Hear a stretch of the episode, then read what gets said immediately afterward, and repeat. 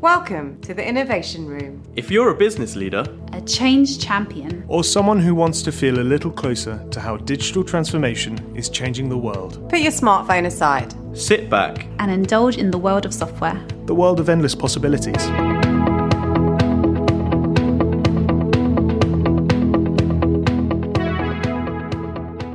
Innovation is messy in nature. It needs the space and freedom to thrive. But to be sustainable, it needs the structure and the boundaries. In my opinion, this is the biggest challenge for businesses that want to lead with innovation. So I'm always looking for people who are wrestling with this challenge and love to hear their thoughts, insights, and processes. Today I'm hosting Elliott Prince, our Director of Product Design at Geeks. We talk about the North Star Framework, a beautiful constraint aimed at enabling sustainable innovation. Elliott has extensive experience of working with business leaders to build software products that help them navigate the road between their vision and the reality. I'm Somayeh. You at Geeks. Welcome to the Innovation Room.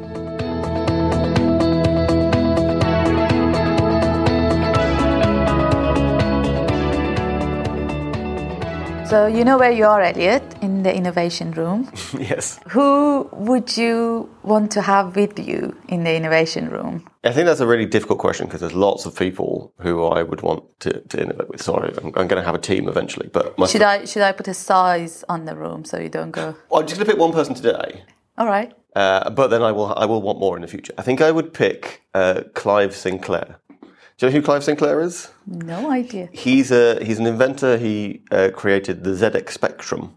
So it was a, it was quite early in the days of computing, and it was a product created in in Britain that sort of competed with Atari in the US, and it was really really good. And he'd had this kind of idea knocking around for quite a long time, and he had the kind of drive and the desire to really turn it into a product, which was really great. The problem with Clive Sinclair is his last idea was was a electric car but it was more like an electric sort of cycle that you sit in um, yeah. called a C5. Which yeah. I don't know if you. How, how, long? How long ago was he? The C5 was in the 80s. This was released, um, and it wasn't enormously successful, but it was primarily because he the, a the battery technology wasn't quite there yet. It's a little bit ahead of its time, and there were some regulations he had to comply to. So in order for it to be under a certain cost and not need number plates and so on, it had to go slower than 15 miles an hour. It didn't really work out. But despite that, I still think it was a really good idea. You're keeping an innovation that didn't work out against him.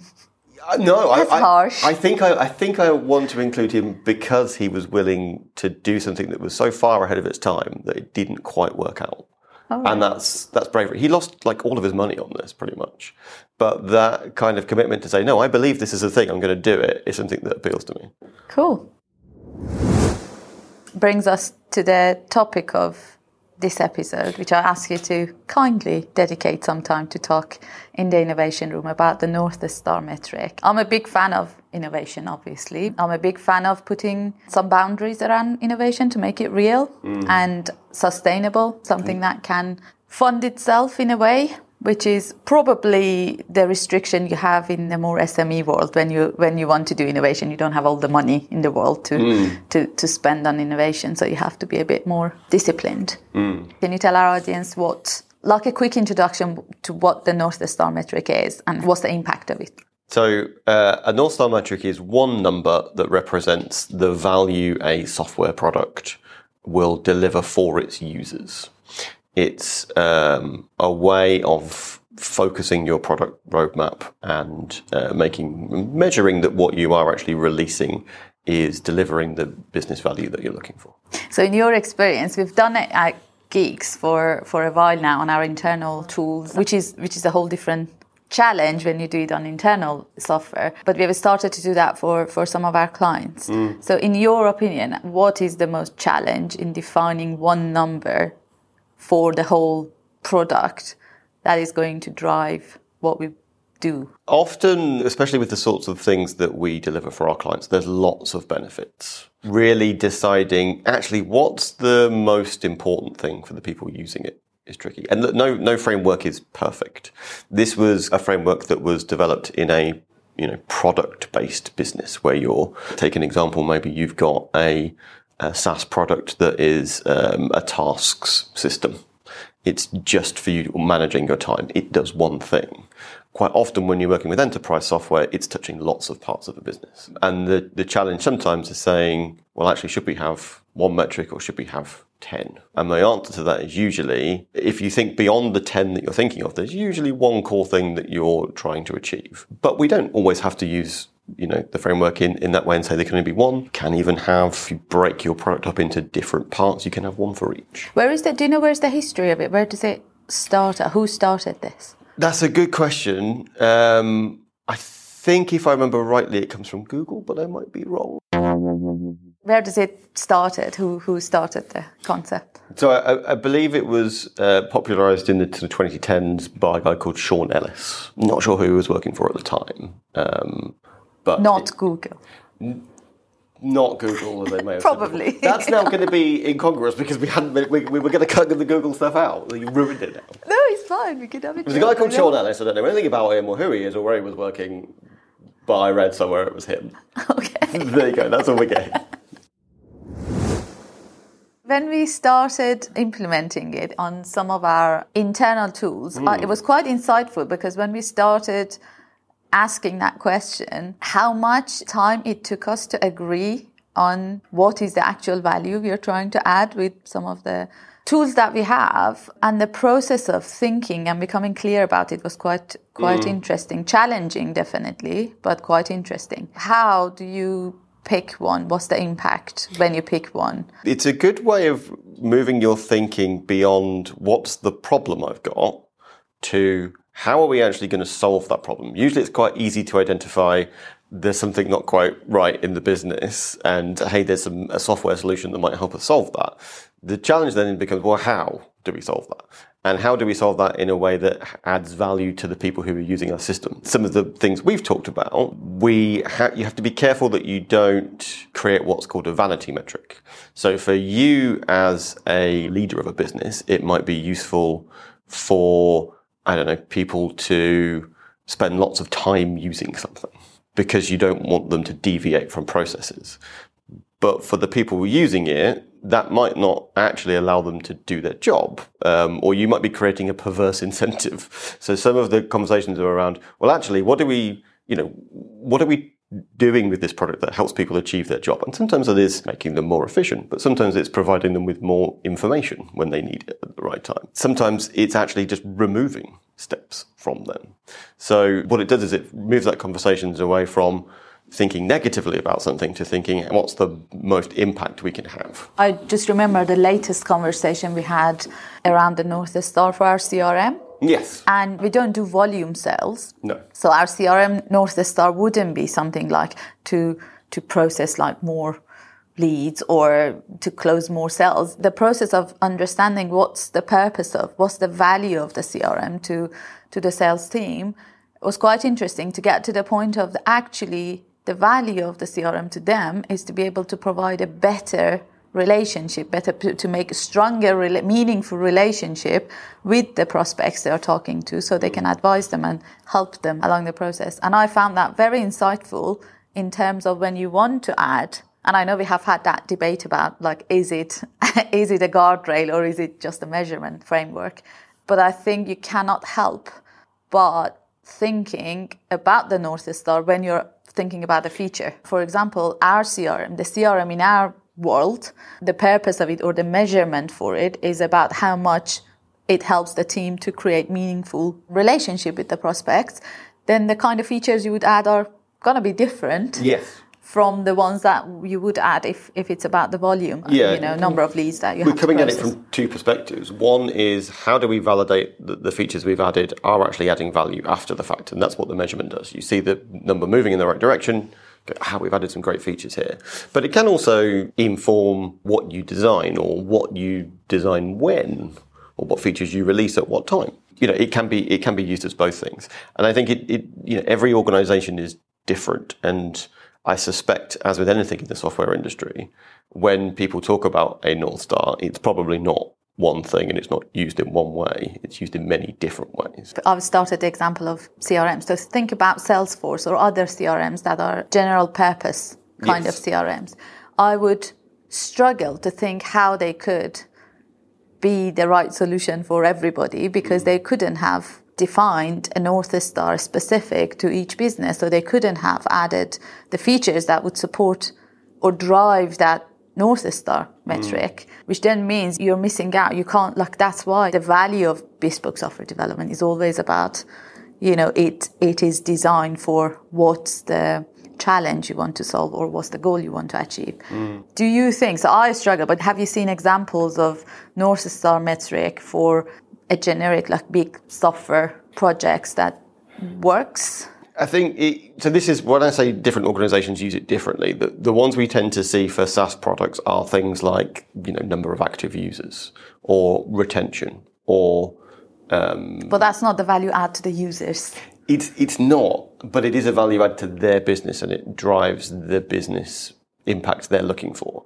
When you're using you know, when you're designing something for a specific business rather than to try and cater for many businesses, you can move beyond that and say, well, actually, uh, you know, we're not trying here to get all of your sales team to use this CRM they're going to. We don't need to design features that make it sticky for them because mm-hmm. they don't really have a choice. What we can do then is think about what's the most value they're going to add to drive that impact and how do we measure that they're doing it. When we talked about our CRM, it was about making sure that people were having those frequent interactions and they were gathering, you know, the right kind of insights into that customer's business and what, how we could deliver value for them. That is very different from a product based North Star, I think. And again, it's, that goes back to that principle that it's a framework, you adapt it, you use it in different ways, in different contexts. Mm. I'm bringing more examples, by the way, because it, the examples help me to understand. Of course, um, yeah.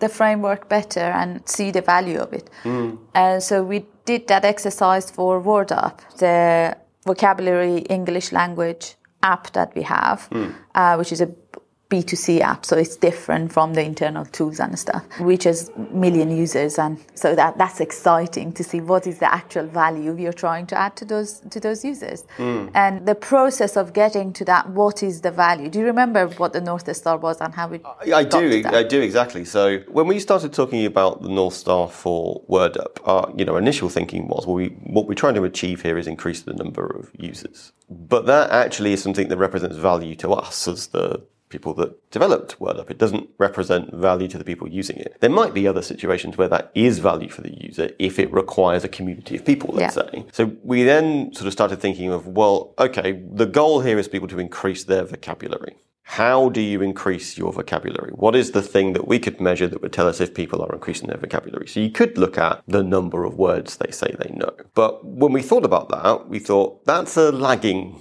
indicator. What you really want is something that's a leading indicator that you can influence. So we'll know that the features are right because they're learning more words. That doesn't really help us. Then we started to think about what is the way that you do increase your vocabulary. And what kind of a lot of the research says is it's about habit forming. So if you use WordUp every day or every few days regularly, you will start to see the benefits of it. Until that point, we hadn't actually measured how frequently people were opening it. Were they opening it every day? And when you look at that, what you saw was the people that had the largest vocabularies were the people that were using it the most and daily. So then your next thinking is, well, actually, if we want to then increase the value of this app to its users, let's incentivize people to use it frequently. And you'll see this on lots of things where you kind of you, you add a feature of gamification mm-hmm. because people people will do quite a lot for a little star. yeah, for feeling like they're achieving something. Yeah. And as long as you're showing them that they're achieving something because that has a, you know, positive effect on them as an individual, it's not just for you as a business, then I think that's a good it's a good thing to do. I remember the first time you brought the concept to me, you did say, listen, this is not a business framework. We do not use it to make business decision. It's a specific software designing or product designing framework, but I can't help it. So yes. this North Star for WordUp mm is impacting the conversations we are having around the subscription model. Yes. Like how can we incentivize with the subscription model to use the app more, like more frequently, longer? It changes your mindset about how do we get them to be higher paid subscription model Mm. or how do you completely change that to say like that for the user to see the value they need to be using it more more frequently longer every day so how can we form that habit how can Mm. we incentivize them or uh, create so it does impact i can't help it it No, no. does impact the it- business decisions Yeah, no, no. I, my, my, my point was never to say that it shouldn't influence those business decisions, but it won't tell you what they are. Yeah. That's the thing. You can't use it to say, okay, now I've got my North Star. Now I know exactly how we should design our subscription model. It can't, but it informs the conversation. That's the point because it's bringing, rather than that discussion about the subscription model becoming, well, how much revenue can we make? It becomes, how do we deliver the value to the users that we want and make revenue? Because ultimately that's what businesses Yeah. need to do.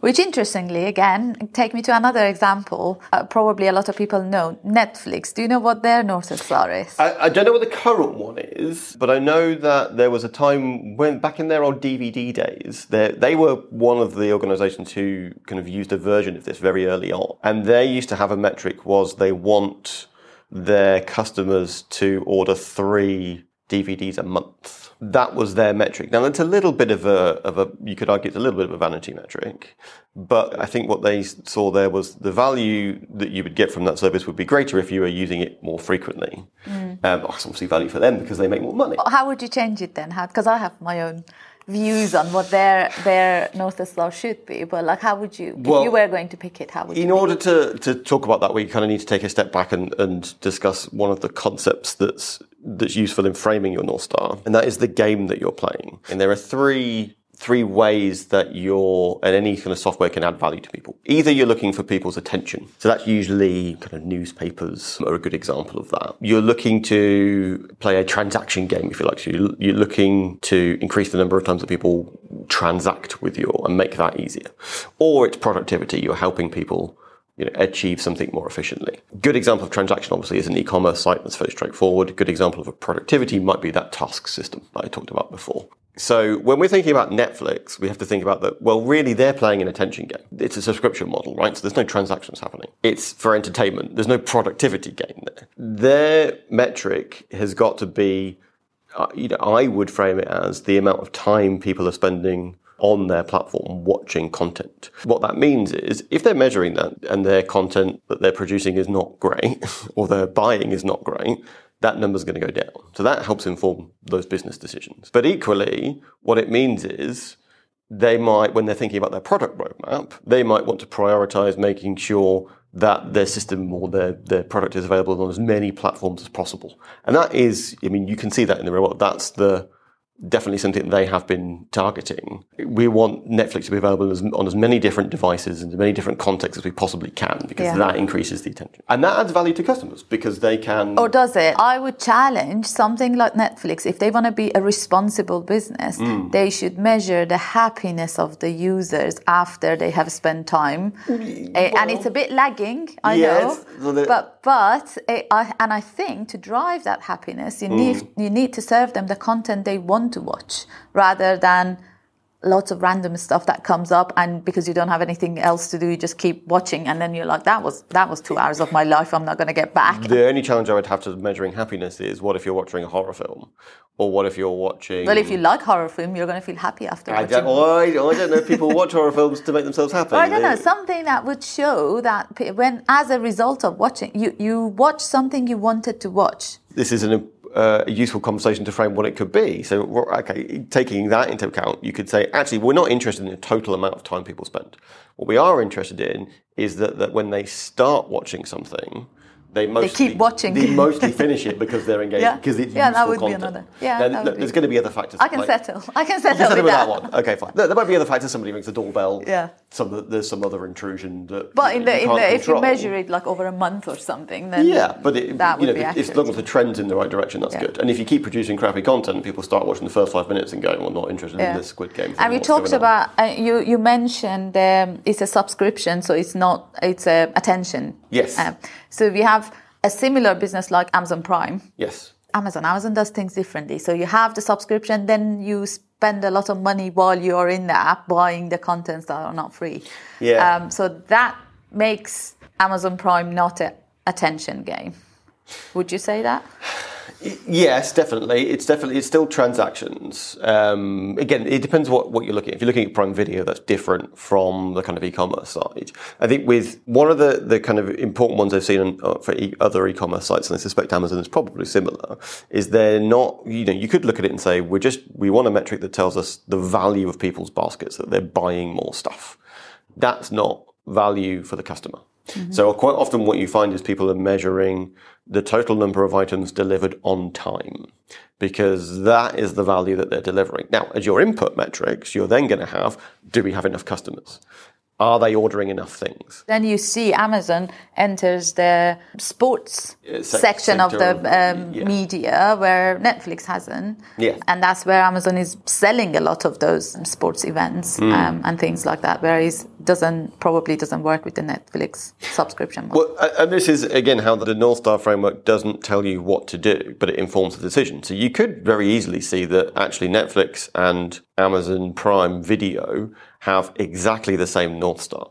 But actually your strategy for moving that number in the right direction could be completely different. because the game they play is different. Well, even if it's the same Slightly. game, if they're both if they're both looking, let's let's let's take a step back and say they're both looking just to increase attention. There's two ways you could achieve that in a video world. One is, hey, we're going to stream live sporting events because we know people really like those. There might be less. Think, thinking Amazon, they that's not what they think. That's what they think is probably we stream sports because that's what people pay for. But it also will attract their attention. People are willing to spend time watching that. Netflix might say, actually, no, our strategy is to produce content that can be watched by many people, but it doesn't matter when necessarily, unless you are on Twitter a lot, in which case you can't watch anything too late, otherwise it gets ruined. You know, it's a slightly different strategy, but you can still be moving the North Star, the same North Star in the same right direction with those different strategies. And how often would you change the North Star? Or do you change the North Star? So I think you should. How often, I think, depends on your business objectives, what you're trying to achieve. Let's say you're developing a product for use by your employees. You have an annual plan, you might review it every year and say, is this still representing value? Are they still doing the same job? Is the business still the same as it was 12 months ago? If not, okay, well, then we change it. We're trying to achieve something slightly different. I think if you look at our business, three years ago, we might have tried to achieve something slightly different, or even five years ago, something slightly different with CRM than we would do today because that strategy has changed. We talked about the benefits of the North Star, like the alignment it brings to mm. different parts of the business, the focus it brings, mm. the accountability, Yeah. transparency, those kind of elements that it just makes everything more clear. Mm. And, and the whole team is going to be more focused, and hopefully, you end up adding more value to the users, which means the business is going to be more successful as a result, and the innovation becomes sustainable. Yes. But like anything else, I'm sure there is some sort of cons mm. in picking a North Star. Can you think of some of some of the cons that choosing a North Star would have? Yeah, I mean, if you imagined what the value to your users are and you haven't actually done the research to find out, then you could be actually delivering features that move your North Star, but your North Star actually isn't relevant to the people using it. So you've really got to know who your audience is or who your user base is and why they're using it and what value they get. You might have to start by guessing. Another thing might be actually that you don't change either the product roadmap or the actual features themselves. In Being response- fixated. Yes, exactly. In something. response to new information, um, because you go, well, I've got my North Star. We've got to we've got to stick with the North Star now. It's again, nothing is is perfect. You may then need to ch- tweak it or change it if you've got more information coming in. How often would you would you say you would want to validate? I think it depends on the business. Sometimes you might want to, if it's a product used internally by teams, you might want to do it every 12 months. If it's, you know, you've got a longer term strategy, it's a bigger business with a product that isn't likely to change a lot. You know, an e-commerce site isn't going to massively change. You might look at it every three to five years. It depends how quickly your strategy changes or the situation in which people are using it changes. B2C world is very different from a sort of a enterprise world. Do you have any word of advice for any business who wants to try this on their product? Uh, yes, don't just focus on the actual North Star metric itself. Think about first define the long term business or the short to medium term business benefit you want to deliver. Then think about what North Star allows you to deliver that value to users that will give you that benefit. But then think about the component parts and actually the inputs are um, and these are you know three to five numbers you can measure that help drive that North Star, they're equally as important.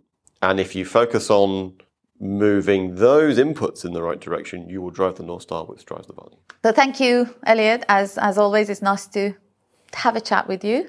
We can add some links to the podcast when we publish it for people who want to know more about it and have some resources to read more and, and apply. And I'm sure you'll be available to answer any questions if anyone wants to. to say, contact me on LinkedIn if you want to know more. The, if this was my podcast, I would end it with "Go away now." well, it is not.